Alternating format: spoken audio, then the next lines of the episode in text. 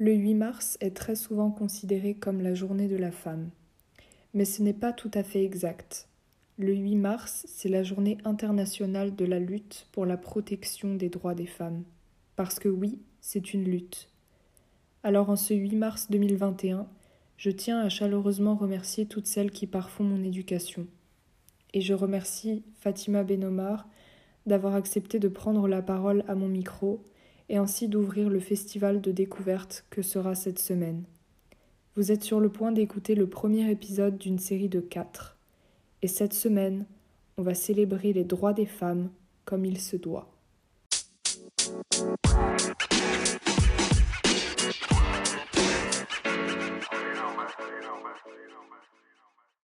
Bonjour à toutes et à tous, bienvenue dans ce nouvel épisode de Dear Humanity. Aujourd'hui, j'ai l'honneur, l'immense honneur d'être en compagnie de Fatima Benomar. Nous sommes en visioconférence. Fatima Benomar, vous êtes militante féministe. Vous vous battez au quotidien pour préserver les droits des femmes. Vous avez pendant un temps fait partie de l'association Oser le féminisme et en 2012, vous avez créé l'association Les Effrontés. Euh, vous êtes également l'autrice du livre Féminisme, la révolution inachevée, et la première question justement que je voulais vous poser a un lien avec euh, le titre de ce livre. Pourquoi pensez-vous que la révolution est inachevée? En fait, ce qui m'intrigue beaucoup dans l'histoire des femmes, c'est comment euh, l'histoire de leur émancipation et de leur libération s'est construite en parallèle avec euh, le mouvement global pour l'universalité des droits. C'est-à-dire que si on prend l'exemple de la France et de la Révolution française, on aurait pu penser avec le travail intellectuel qui était fait, qui était très très fort, parce qu'il fallait mettre dans la tête des Français qui n'étaient plus des sujets, qui pouvaient être des citoyens, qu'ils ont des droits, que ces droits sont inscrits dans la Déclaration universelle des droits, on aurait pu penser que tout ça aurait amené aussi euh, à euh, ne pas euh, instituer comme ça des chefs de famille avec le fait que les femmes soient écartées des débats politiques. Et puisque justement, euh, tout le sel de la Révolution française, c'est de mettre de côté l'arbitraire, euh, l'arbitraire de, la monarchie, l'arbitraire du clergé, euh, de, de, l'aristocratie. Mais pourquoi ils n'ont pas remis en cause l'arbitraire de la domination masculine, même si certains en, en ont discuté? C'est comme ça qu'on est arrivé en 1848 à ce qu'ils ont osé appeler le suffrage universel, alors que c'était euh, le droit de vote de, euh, la minorité euh, de, citoyens qui étaient les hommes. Et donc, à côté de ça, les femmes ont toujours dû lutter en parallèle pour gagner en courant après ce qu'étaient en train d'obtenir les hommes. Donc, ça a pris un siècle de 1848 à 1945 pour avoir le droit de vote des femmes et de citoyenneté. Et après, ça a été une grande lutte à partir de là. Alors, ce qui était bien, c'est que ça donnait une base. Maintenant qu'on est citoyenne, il ne faut plus trop nous dire que nos revendications ne sont pas... Euh, ne sont pas légitimes. Et puis on est devenus des électrices, donc il fallait nous draguer électoralement. Et c'est comme ça qu'on a réussi euh, à mener toutes les luttes récentes pour le droit de travailler sans l'autorisation du mari, les droits reproductifs, etc. etc. Donc c'est pour ça que euh, j'avais trouvé cette idée de titre La révolution inachevée et la façon dont on est toujours obligé de courir euh, derrière et la manière dont on regarde ça de haut en général en disant euh, ou bien c'est bon, on va vous s'occuper de vous une fois que la révolution sera achevée, ou bien en fait on considère toujours que les femmes sont bien en avance ou bien en retard, mais jamais au bon moment légitime pour avoir leurs droits. Et ce que vous dites d'ailleurs, ça me fait penser à, un fait que j'ai appris euh, très récemment. En fait, j'ai appris que, il me semble, jusqu'à la fin du XXe siècle, une femme n'avait pas le droit d'ouvrir son propre compte en banque sans l'autorisation de son mari.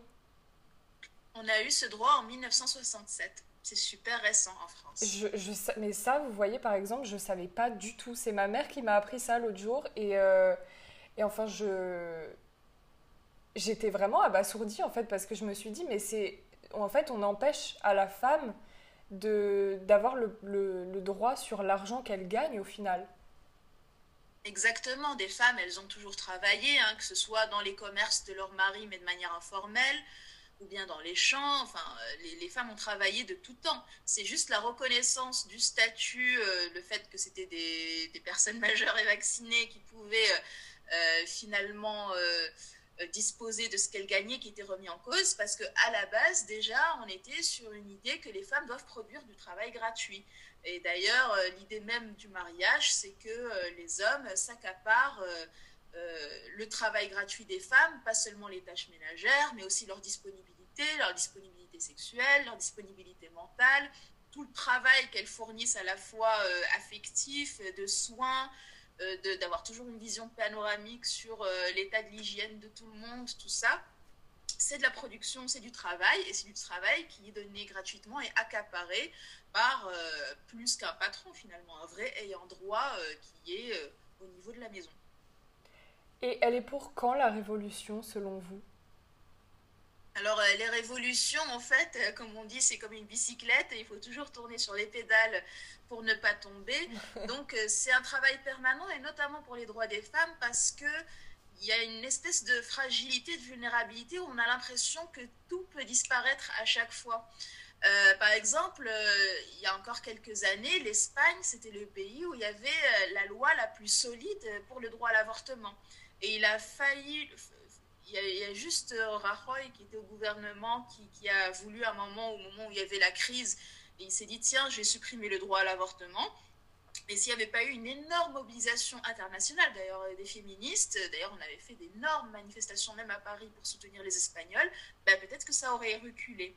En fait, la question des droits des femmes, elle est tellement fragile que peut-être que, je ne sais pas, dans dix ans, on arrivera à un moment où les droits des Tunisiennes seront supérieurs aux droits des Françaises.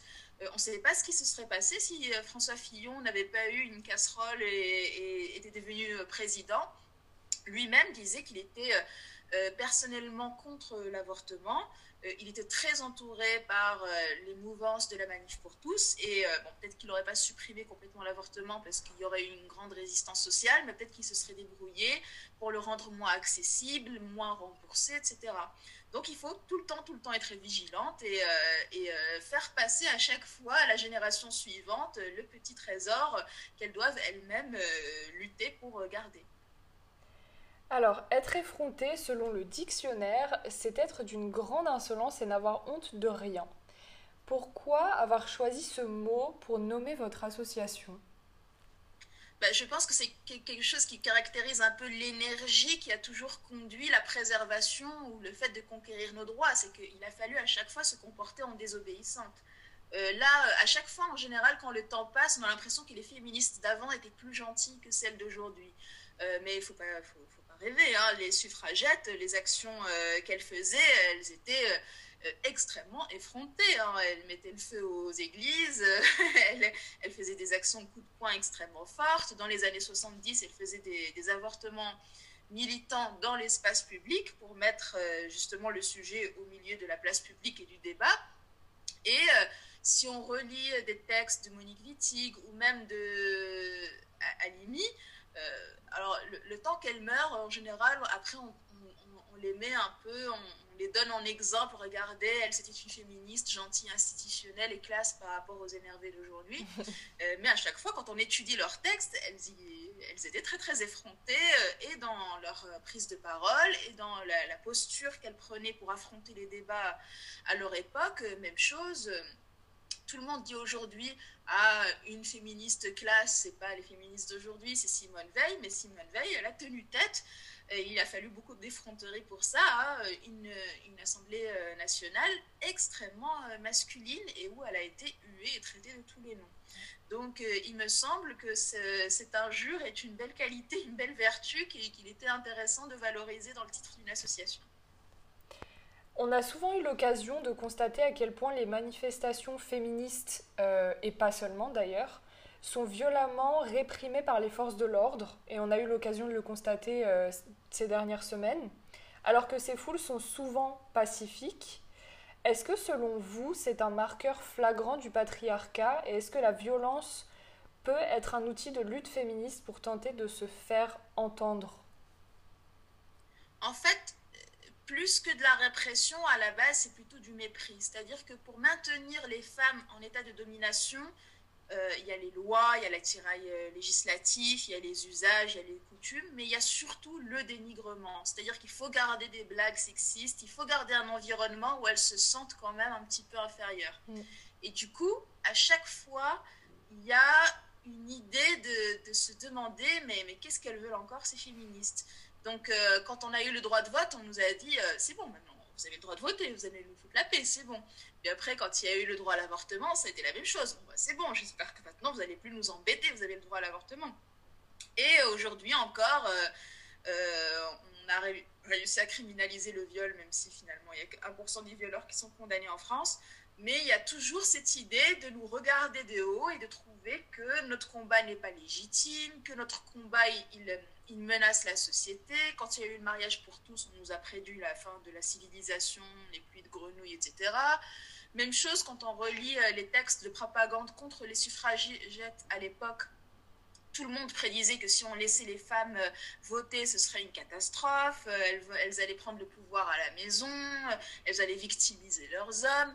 Et des siècles, un siècle au moins plus tard, on en est encore à attention, si on écoute le mouvement MeToo, ce sera la fin de l'état de droit, euh, on va finir comme aux États-Unis, on pourrait plus se retrouver dans un ascenseur avec une femme et blablabla. Donc, euh, le dénigrement, la répression vient toujours de l'idée de nous présenter comme euh, une menace, un danger. Si les femmes ne sont plus régulées par les hommes, ben, toute la société sera dérégulée. Et donc c'est cette force répressive qui est à la fois qu'on peut retrouver dans, les forces de l'ordre, mais finalement surtout dans le, débat, dans, la manière de résister euh, par défaut. Euh, qui, qui, fait que c'est une lutte assez rude sur le terrain et pour les nerfs aussi.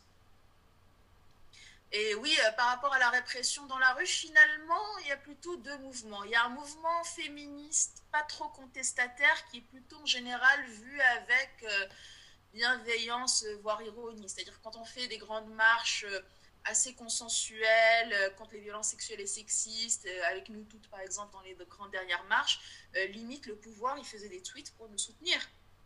Et il essayait d'enjôler un peu mais par contre, quand il y a eu la, marche féministe de nuit euh, du, 7 mars dernier, euh, là, c'est réprimé méchamment par les forces de l'ordre parce qu'on n'était plus dans ce qu'attendait, ce qu'on attendait des femmes. Déjà, on marchait de nuit, on marchait avec des tenues un peu plus euh, provocatrices, enfin provocantes avec des on va dire. avec un comportement qui n'est pas attendu des femmes, euh, qui se mettent à faire des tags dans les murs, etc. Et là, du moment qu'on sort de l'étiquette de gentille euh, féministe qui se balade avec une pancarte et rentre chez elle, eh ben, euh, les forces de l'ordre se sentent légitimes à nous réprimer de manière beaucoup plus directe. Et en fait, justement, ce que vous dites, ça me, ça m'emmène justement à une question que je comptais vous poser à la fin de l'interview, mais je vais la poser maintenant. Euh, on a remarqué en fait, en tout cas, euh, j'en ai beaucoup entendu parler et je, l'ai remarqué moi-même, moi-même pardon, que depuis l'élection du président Macron, euh, force est de constater la montée de ce qu'on appelle le fémonationalisme, c'est-à-dire que les causes des femmes sont de plus en plus ouvertement instrumentalisées par le gouvernement euh, on peut citer notamment l'exemple de Marlène Schiappa, mais elle n'est pas la seule. Euh, notamment pour masquer des politiques migratoires et ouvertement racistes qui sont euh, quand même très très drastiques. Comment est-ce que nous, militants et militantes, on peut faire face à ce phénomène? Alors, les mouvances fémonationalistes, elles sont plus anciennes, c'est-à-dire qu'en vérité, le pouvoir a tendance à utiliser la question des droits des femmes ou alors la laïcité euh, au moment où il s'agit d'exercer un, pouvoir et une domination euh, d'ordre racial et néocolonial.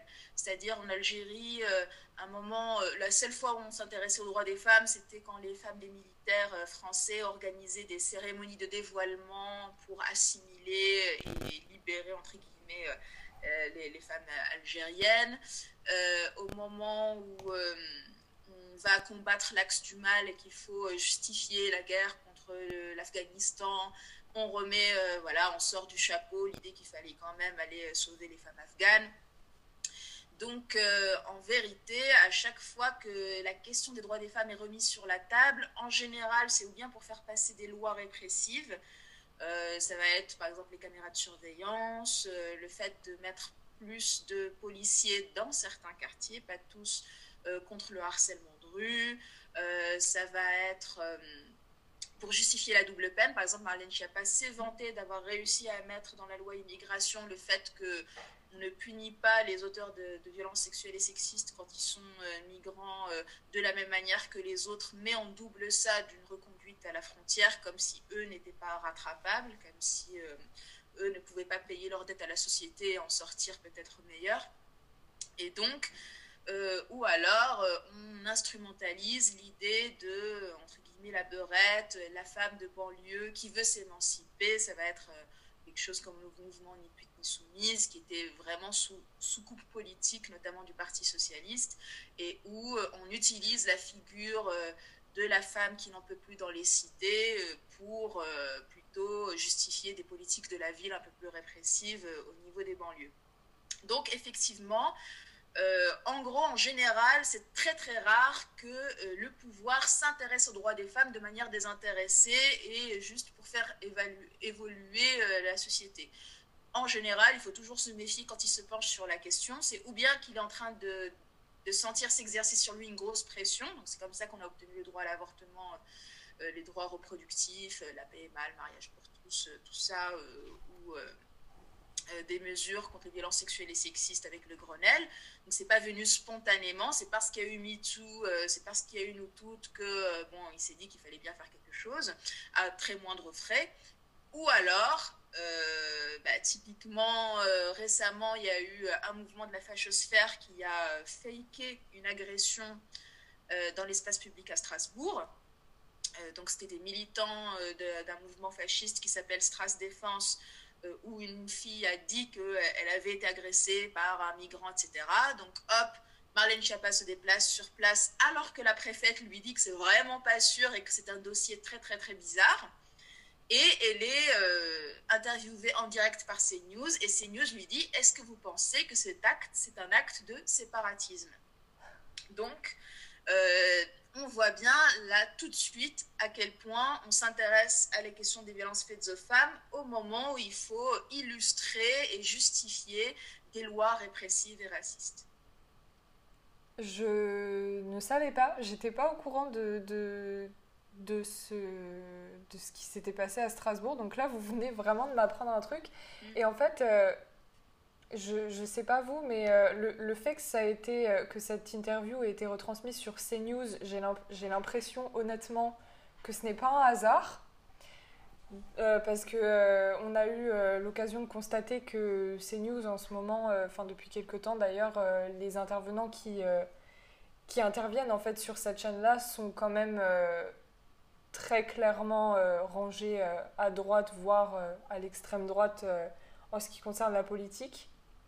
Et euh, ce que vous me disiez tout à l'heure, ça me, quand vous parliez de pression, de cette pression qui est, qui est exercée, ça me fait, ça me fait me poser cette question euh, qui est la suivante. Est-ce que vous pensez que les, les mouvements féministes et euh, les militants et militantes féministes font peur à ce pouvoir qui est très généralement détenu par des hommes cis, blancs Alors, euh, jusqu'à assez récemment, pas vraiment. Le mouvement féministe n'était pas assez fort. En tout cas, dans les dernières années, il avait passé le pic qu'on a eu dans les années 70, etc. Du coup, on faisait des marches un peu symboliques. Du coup, on était plutôt dans une approche un peu lobbyiste auprès du, gouvernement pour qu'il veuille bien nous lâcher quelque chose. Ensuite, il y a eu euh, MeToo. Alors, MeToo, euh, ça a un petit peu secouer tout ça parce que, entre autres, étaient montrés du doigt des hommes euh, assez puissants. Et euh, moins en France que dans d'autres pays, mais en France quand même, il commence à y avoir des grands noms qui euh, tremblent parce qu'ils se disent que, bah, typiquement, que ce soit Patrick Poivre d'Arvor, qui a eu plusieurs témoignages contre lui, donc on se réfugie un peu moins derrière la question de la présomption d'innocence. Donc il y a eu comme ça, euh, ben, euh, c'était écrit noir sur blanc dans ses, dans textes, au moins il, lui, il a la face d'assumer euh, ce qu'il fait. Mais du coup, des hommes qui le soutenaient, comme Frédéric Becbédé, comme Thierry Ardisson, ont dû s'excuser platement ou essayer de se justifier du soutien qu'il leur apportait et même d'avoir fait des blagues avec lui. Ah, nous aussi, on aimerait bien finir la nuit avec des gamines de 12 ans et demi, etc. Donc euh, c'est sûr que là, on voit bien que MeToo ne s'est pas essoufflé. C'est-à-dire qu'à chaque fois qu'il y a encore des affaires, on nomme ça dans le contexte euh, post-MeToo. Euh, donc ça crée une espèce de continuité qui donne de la force du bilan en fait à ce mouvement. Et puis notamment parce que il, a éclaboussé beaucoup de domaines. Ça peut être le cinéma avec l'affaire Adèle Haenel, ça peut être le sport avec Sarah Pitbull. C'est des hommes puissants dans plein, plein, plein de sphères sont en train de se dire que leur tour va peut-être arriver euh, assez vite. Et donc, euh, bah, clairement, euh, il y a aussi des hommes politiques qui sont concernés. Et bah, ça fait qu'ils se tiennent un peu plus à carreau, ou cas qu'ils sont en train d'envisager de, de, devoir à un moment se défendre. On a quand même Georges Tron qui est un maire qui est aujourd'hui derrière les barreaux et reconnu coupable de viol suite à une très longue procédure où d'ailleurs le garde des Sceaux actuel, euh, euh, comment il s'appelle? Éric Dupont-Moretti. Éric Dupont-Moretti était l'avocat de Georges Tron et a été d'une énorme agressivité à l'encontre des plaignantes. Euh, donc on, on, voit quand même que même auprès de la justice, qui est le bastion le plus difficile, on marque des points et que des hommes puissants euh, se retrouvent vraiment en prison. Donc euh, oui, il y, a moyen, si on continue euh, cette lancée, que le pouvoir soit de plus en plus, enfin, voit en nous une force de frappe contestataire assez importante. Dans la série Genre au point du podcast Penser les luttes, dont on parlait avant de commencer l'enregistrement, vous dites qu'il est important que les communautés considérées comme minoritaires, et là je mets vraiment des guillemets, euh, aient leurs propres moyens d'expression et d'association. Et donc là, je vais me permettre notamment de citer euh, le collectif afroféministe Moissy, par exemple. Est-ce que vous pourriez euh, développer ce raisonnement? Bah, très clairement, dans la société, il y a plusieurs rapports de domination. En général, quand les femmes vont un peu dans des syndicats ou des partis d'hommes, sont majoritaires, elles doivent un peu mettre un genou par terre et essayer de les supplier de bien vouloir mettre dans le programme, etc. Et rire jaune à leurs blagues pour que notre agenda soit un peu mis en compte. Et eh ben c'est la même chose dans les mouvements féministes. Euh, les femmes euh, racisées, les lesbiennes, les trans, etc. doivent euh, allégeance aux femmes blanches, hétéros, etc. pour qu'elles veuillent bien s'intéresser à leurs préoccupations en général, c'est très très compliqué. D'ailleurs, le mouvement Nous Toutes, c'est pas du tout pour l'attaquer, mais le nom est un peu malhonnête parce que de fait, il y a un angle d'attaque qui est très généraliste, même si de temps en temps il y a des expressions de soutien aux minorités, les minorités politiques, j'entends. Euh, mais euh, on voit bien que le centre de l'agenda est euh, globalement sur ce que vivent les femmes moyennes et pas sur les spécificités que doivent affronter des femmes parce qu'elles portent un voile, des femmes noires, etc. Donc, euh, en gros, ce qui se passe souvent avec, par exemple, les femmes racisées, c'est que quand elles vont dans des mouvements antiracistes, eh ben, leurs camarades hommes, ils ont leur propre agenda et ils ne s'intéressent pas trop à leurs préoccupations, d'autant qu'ils sont eux-mêmes visés. Quand elles vont dans des mouvements féministes plutôt blancs, là aussi, elles se retrouvent avec des femmes qui parlent de choses qui, ne leur parlent pas, qui ne les concernent pas. Et donc, la meilleure stratégie pour elles, c'est de créer leurs propres associations pour créer leur influence. Et là, elles sont au centre de leur agenda. D'autant que dans les mouvements féministes, souvent, on a des expressions dont on a l'impression qu'elles concernent toutes les femmes, et ce n'est pas le cas. Typiquement, on dit souvent, dans, dans une association féministe lambda, les femmes n'osent pas prendre la parole en public. Ça, c'est faux, c'est un truc de femmes blanches, c'est-à-dire que les femmes blanches euh, et aussi arabes, asiatiques, etc., ont été élevées pour être des princesses, c'est-à-dire qu'elles doivent s'adoucir et se faire petites pour ne pas faire peur aux princes. Donc elles grandissent avec une identité où elles se font petites, où elles croisent les jambes, où elles parlent doucement, parce que tout doit rester dans le stéréotype de la femme à protéger quand elles font ça, en contrepartie, peut-être elles vont trouver un homme qui va venir les sauver. Les femmes noires, en général, ça se passe pas du tout comme ça. Euh, dès le départ, leur maman leur explique n'es pas une princesse, tu ne ressembles pas à une princesse et n'essaye pas d'attendre qu'un homme te sauve. Donc, elles grandissent avec l'idée de s'affirmer, elles grandissent pas en, se reposant sur leur féminité, leurs cheveux lisses, la douceur de leur voix, etc. Et souvent, elles vont avoir le stéréotype inverse, c'est que comme elles n'ont vraiment pas peur de parler en public, euh, elles ont peur du stéréotype du euh, Black Angry Woman, la femme noire en colère, qui parle fort et euh, pourquoi elle s'énerve et blablabla. Donc, c'est une construction de genre qui les concerne et qui est spécifique. Et souvent, dans les associations féministes généralistes, on ne veut pas admettre qu'il y a plusieurs constructions de genre qui se nourrissent de paramètres différents. Et donc, on va dire des choses qui concernent euh, euh, les femmes euh, blanches, en tout cas non noires, comme si ça concernait tout le monde mais elles le font pas exprès, mais voilà, c'est des rapports de domination et du coup de, façon de voir un peu de haut les préoccupations des autres qui se répètent à l'infini. Et, d'ailleurs, ce qui est marrant, c'est que en général, dans les associations féministes blanches, on va un peu voir ça comme la double peine, on va dire. Alors les femmes, souffrent ça, et c'est encore pire pour les Arabes, et c'est encore pire pour les Noirs, ben, comme si elles étaient des, couches de lasagne plus loin, comme dit euh, l'afroféministe Fania Noël. Euh, alors, par exemple, elles vont laisser penser que les femmes noires ont une euh, mauvaise image de leur physique parce qu'on stigmatise euh, leur spécificité physique, les cheveux crépus, etc. Or, toutes les enquêtes montrent qu'en moyenne, les femmes noires ont une meilleure opinion de leur physique que les femmes blanches, arabes, asiatiques, tout simplement parce que comme elles n'attendent pas d'être sauvées par le prince charmant, ben, elles, survolent un peu euh, le truc et euh, finalement c'est pas plus mal parce qu'elles tombent peut-être de moins haut.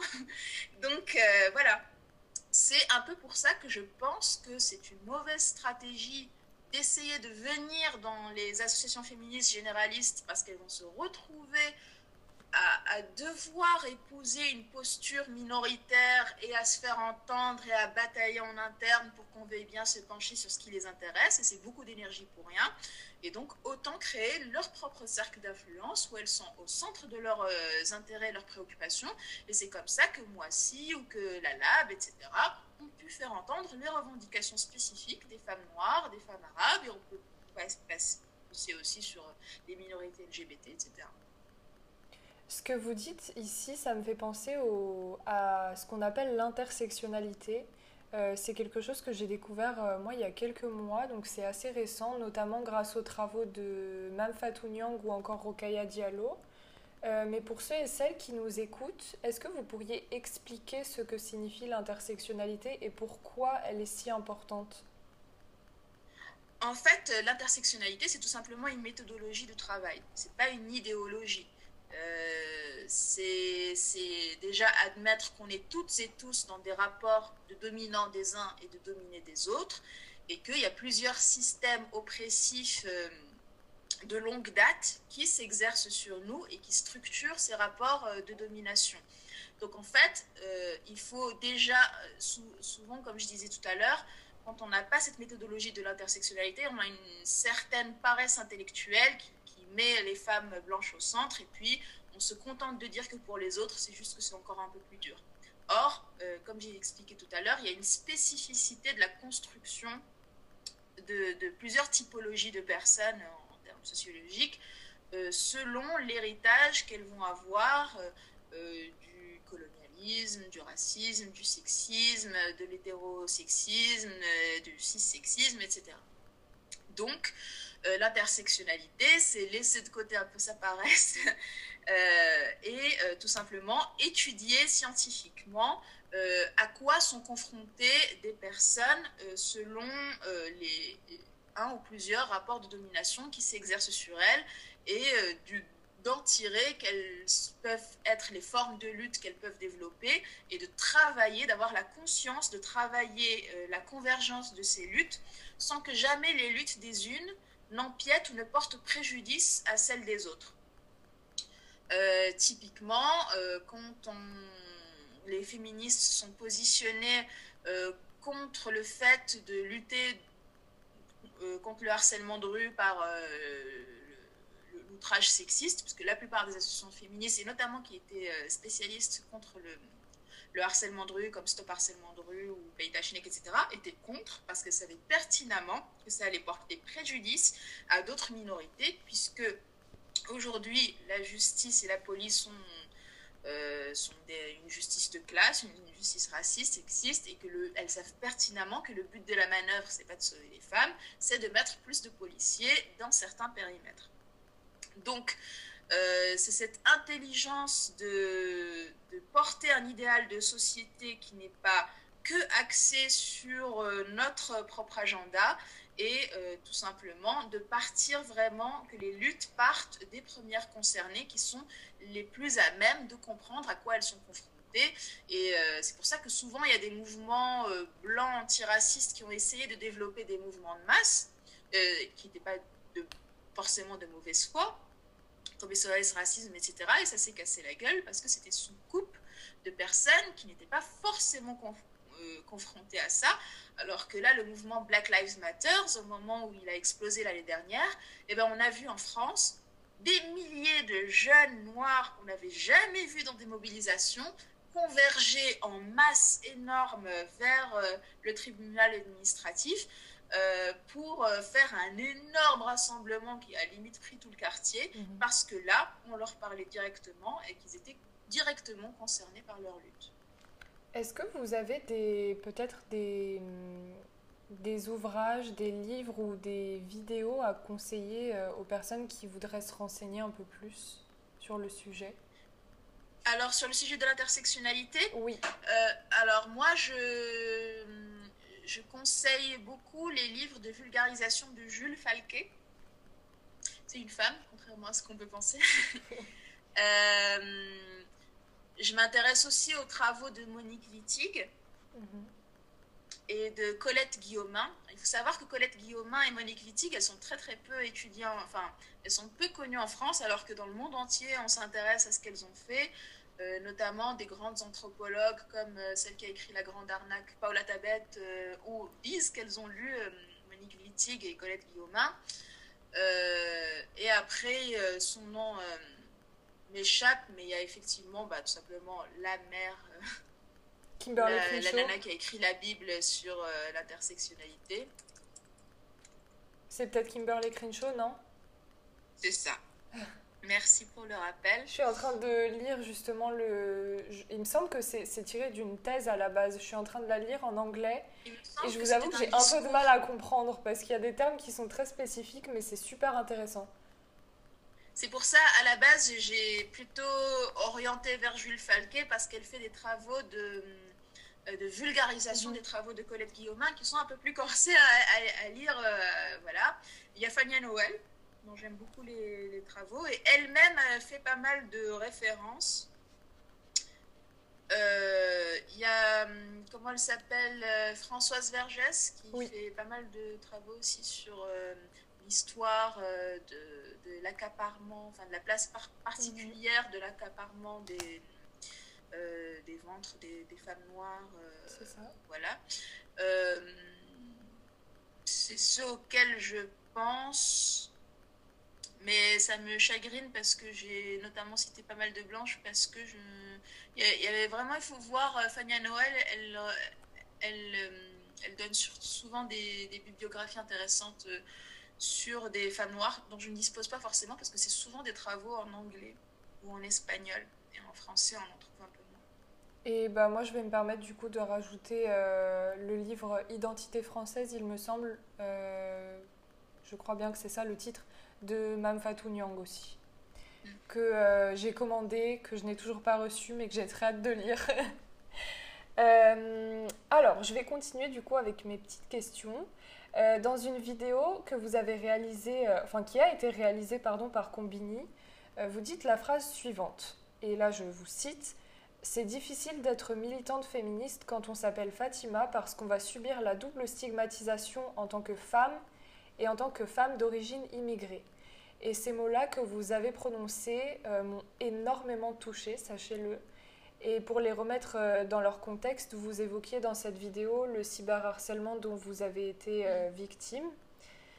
pourriez-vous nous parler dans un premier temps de cette double stigmatisation, même si vous l'avez déjà un peu évoqué juste avant? Et dans un second temps, comment continuez-vous d'avancer alors que le monde ne choisit pas toujours d'accepter ou de reconnaître votre voix? Euh, très clairement, au début, je me voyais un peu comme une militante féministe. C'est vrai que les travaux antiracistes, je n'y étais pas penchée spontanément. Euh, entre-temps, je pense qu'il y a eu vraiment... Euh, moi, je suis en France depuis 2001, et puis notamment depuis l'élection de Sarkozy, et en vraie installation petit à petit de quelque chose que je perçois comme une ère pré-fasciste, vraiment. Et notamment avec les réseaux sociaux, je, me suis rendu compte que je me prenais beaucoup plus d'attaques racistes que sexistes au final. Mhm. Typiquement, euh, tout ça, euh, pour prendre le dernier exemple, est parti d'une pauvre petite action que j'ai, hum, à laquelle j'ai participé avec des féministes allemandes qui étaient euh, sur les hôtesses du, Tour de France. Donc, c'était une pétition qui demandait à ce qu'on arrête la mise en scène sexiste où il y avait deux jeunes filles qui devait être sur le podium pour récompenser avec des bisous euh, le, champion euh, du Tour de France. Et puis, euh, les féministes allemandes n'ont pas du tout été visées par un quelconque cyberharcèlement. En revanche, moi, en plus des insultes racistes, des retournes dans ton pays, des va te faire violer par un chameau, etc., il y avait, on projetait directement sur moi que si je faisais ça, c'était pour installer euh, la religion musulmane et réprimer euh, l'idée de la beauté des femmes et du fait qu'elles puissent être dans l'espace public. Donc, il y a tout de suite eu euh, cette vision complotiste que si je faisais cette action-là, c'est que j'avais une arrière-pensée liée à l'islam. Même chose, on m'a de plus en plus assigné à l'idée de des indigénistes. Alors, il faut savoir que le parti indigéniste, je ne les connais même pas, je ne les ai jamais fréquentés. Et juste parce que depuis 2016 notamment, il faut savoir que moi, je viens plutôt d'une tradition féministe qui n'était pas du tout intersectionnelle. Même euh, l'intersectionnalité, je trouvais ça euh, plutôt louche euh, avant. Et c'est en 2016 qu'il y a eu une forme de bifurcation, enfin d'évolution de ma pensée. Euh, et donc, euh, à partir de 2016, j'ai commencé notamment à me positionner en défense des femmes qui. Mais vraiment euh, des, revendications très basiques. Hein, le fait de ne pas embêter les femmes voilées, de ne pas durcir les lois à leur encontre, etc. Rien que ça m'a valu tous les hashtags et les racialistes et les indigénistes et les gna et donc, euh, c'est tout simplement face à ce constat que euh, la question du racisme m'a interpellée, parce que je me suis retrouvée euh, vraiment empêtrée dans ce qu'on projetait sur moi spécifiquement, parce que je m'appelle Fatima et parce que je suis d'origine marocaine.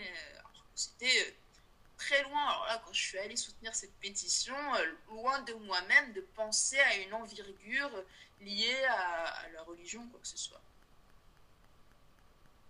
Et du coup, euh, je ne sais pas si, si c'était votre réponse à, ma deuxième, à la deuxième partie de ma question, comment, continuez, comment continuez-vous d'avancer pardon, alors que le monde ne choisit pas toujours d'accepter ou de reconnaître votre voix?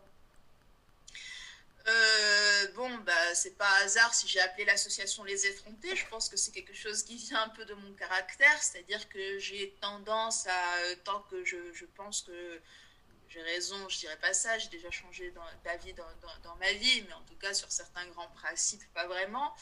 Donc euh, j'ai tendance à tenir tête, à tenir la tranchée, à demander justice, à ne pas supporter les procès d'intention. Et donc, euh, bah, parfois, bâtons dans les roues. Hein. Bah, typiquement, mon compte Twitter est suspendu depuis euh, quelques semaines et ne sera pas rendu, par exemple, après plusieurs signalements à la fois de la fachosphère euh, et des TERF, c'est-à-dire le mouvement féministe transphobe euh, qui, est très actif sur Twitter. Et qu'est-ce qui s'est passé? Pourquoi vous avez plus accès à Twitter? Euh, parce que bah, ça a été revendiqué par les TERF, par les féministes transphobes qui ont signalé en masse mon compte. Ah ok. D'accord. donc, donc parfois on m'enlève des espaces d'expression, ça ne m'empêche pas d'en développer d'autres j'écris pour garder un petit peu, parce que je ne suis plus au bureau des effrontés depuis 2019. Ok. Donc, euh, pour euh, continuer à réfléchir et à nourrir un peu ma pensée, euh, j'ai fait, j'ai créé depuis une newsletter voilà, je, ne me plains pas trop sur les espaces d'expression que j'ai parce que j'en ai en moyenne, j'en dispose en moyenne de, plus que, beaucoup de gens. mais c'est clair que un raid de cyberharcèlement, ça vous à genoux. le fait d'être d'avoir des, actes de censure, ça vous décourage. Et puis, euh, ben, on trouve toujours en eux l'énergie de se relever, je pense. Très bien. Euh, il me reste deux questions à vous poser. Euh, êtes-vous née femme ou l'êtes-vous devenue? Alors typiquement, je suis le prototype de la femme qui ne s'est pas construit euh, avec tous les ingrédients de, la construction de genre euh, féminin. C'est-à-dire que quand j'étais petite, j'étais un peu ce qu'on appelle de manière stéréotypée le garçon manqué, mm. la fille de son papa, qui voulait absolument pas ni se maquiller, ni s'épiler, euh, jamais de la vie, qui prenait un peu le contre-pied de sa grande sœur, qui, elle, était plutôt dans les apparats de la féminité, l'avatar de la féminité. Euh, qui euh, expliquait clairement que jamais de la vie elle participerait à un shopping et qui était tout le temps dans l'atelier de son papa en train de réparer des choses. Donc on est bien d'accord que tout ça ne veut pas dire que les femmes ne sont pas faites pour réparer, mais que par contre la construction de genre féminin, euh, je me suis construite contre ça par une forme de, oui, de contre-pied, de posture qui a duré jusqu'à mes 20 ans parce qu'à 20 ans, je suis tombée amoureuse d'un mec et que bah, dans ces moments-là, on réfléchit à des stratégies pour le séduire et le faire tomber dans un filet et que toute la littérature qui est produite autour de nous, dans les comédies romantiques, dans les films, etc., te donne plein de, conseils. Alors, euh, adoucis ta voix, sois plus gentil, rassure-le, nanana.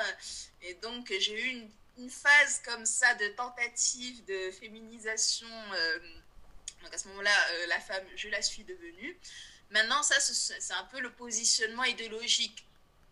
En revanche, le fait d'avoir été euh, assez jeune, euh, confrontée au harcèlement de rue, par exemple, fait que forcément, que tu le veuilles ou non, ça sculpte de l'extérieur ton comportement et donc bah, ça donne les ingrédients d'une construction de genre féminin, à savoir faire attention à où on va, comment on y va, quelle tenue quel maintien on a, euh, euh, de faire attention à, la réputation qu'on a dans son quartier, euh, aux mœurs, et bien évidemment qu'on est, personne n'est imperméable à ce, qu'on projette sur toi et ce qu'on attend de toi quand, tu es censé être une femme. mais voilà, on va dire que moi, il y a eu tout un tas de, choses qui ont fait que j'ai jamais eu des copines. Quand j'étais adolescente, j'étais qu'avec des garçons. Et donc, bah, ça aussi, ça va influer et te sculpter d'une certaine manière parce qu'il fallait euh, euh, gagner leur estime et donc être quand même un peu un mec. Euh, voilà, il y a eu tout un tas de paramètres qui ont fait que je n'ai. Je, je suis de. enfin, mon rapport à la féminité n'a pas été forcément le rapport majoritaire qu'on peut avoir dans la sociabilisation des petites filles tard des adolescentes. Si vous pouviez vous adresser à l'humanité tout entière, qu'est-ce que vous lui diriez? Alors, euh, je ne sais pas si on peut s'adresser de la même manière à l'humanité tout entière. Euh, donc, je dirais oppresseurs, méfiez-vous, opprimés, révoltez-vous. Le message est clair, net et précis. Merci beaucoup Fatima Benomar. Où est-ce qu'on peut vous retrouver si on veut suivre euh, votre actualité? Pas sur Twitter euh, bah, du coup, malheureusement. Twitter c'est mort. J'ai un compte Instagram, donc Insta Fatima Benomar, mais j'avoue qu'il n'est pas politiquement très intéressant. Je, raconte plus ma vie, donc c'est peut-être pas forcément où me suivre. Euh, j'ai un compte Facebook un peu plus, beaucoup plus militant.